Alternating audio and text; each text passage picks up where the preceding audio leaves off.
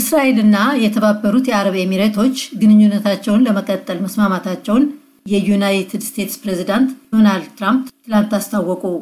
ይህ ስምምነት የአብርሃም ውል የሚል ስያሜ ተሰጥቶታል።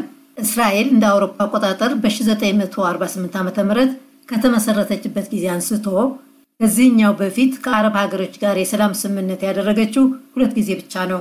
የአሜሪካ ድምፅ የዋይት ሀውስ ዘጋቢ ፓትሲ ዊዳክስዋራ ያጠናቀረችውን ዘገባ ቆንጂት ታዬ ታቀርበዋለች።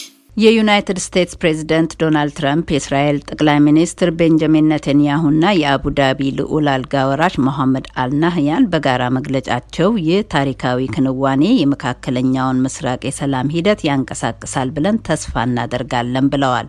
በዚህ ውል መሰረት እስራኤል በዌስት ባንክ ብዛት ያላቸው የፍልስጤማውያን መሬቶችን በኃይል የመያዟን እንቅስቃሴ ልታቋርጥ ተስማምታለች። ሁለቱ ሀገሮች ግንኙነታቸውን ለማደስ በመስማማታቸው አሁን የኤሚሬት ሙስሊሞች የኢየሩሳሌሙን ታሪካዊውን አልአክሳ መስጊድ ለመሳለምና በዚያ ለመጸለይ ይችላሉ። በዋይት ሀውስ ፕሬዚደንት ዶናልድ ትራምፕ ስምምነቱን አድንቀው ተናግረዋል። አሁን ዝምታው ተሰብረዋል።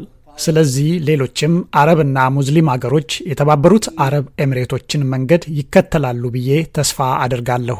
እስራኤል ከአሁን ቀደም ከግብጽ ጋር በአውሮፓውያን 1979 በ1994 ደግሞ ከዮርዳኖስ ጋር የሰላም ስምምነት መፈራረሟ ሲታወስ ይህ ሶስተኛ መሆኑ ነው።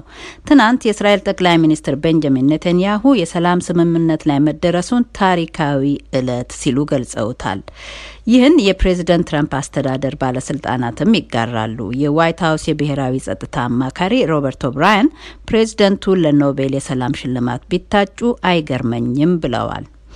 ፕሬዝደንት ትራምፕ እንዳሉት የእስራኤልና የተባበሩት አረብ ኤሚሬቶች በቀጣዮቹ ሳምንታት በዋሽንግተን ውሉም በይፋ ይፈራረማሉ። በሌላ በኩል በአሁኑ ወቅት ዩናይትድ ስቴትስ የተባበሩት መንግስታት የጸጥታ ምክር ቤት በመጪው ጥቅምት ወር የሚያበቃውን የኢራንን የጦር መሳሪያ ማዕቀብ እንዲያራዝም ግፊት ልታደርግ እየሞከረች ስትሆን ሩሲያና ቻይና ደግሞ በድምጻቸው እንደሚጥሉት ከወዲሁ ፍንጭ ሰጥተዋል።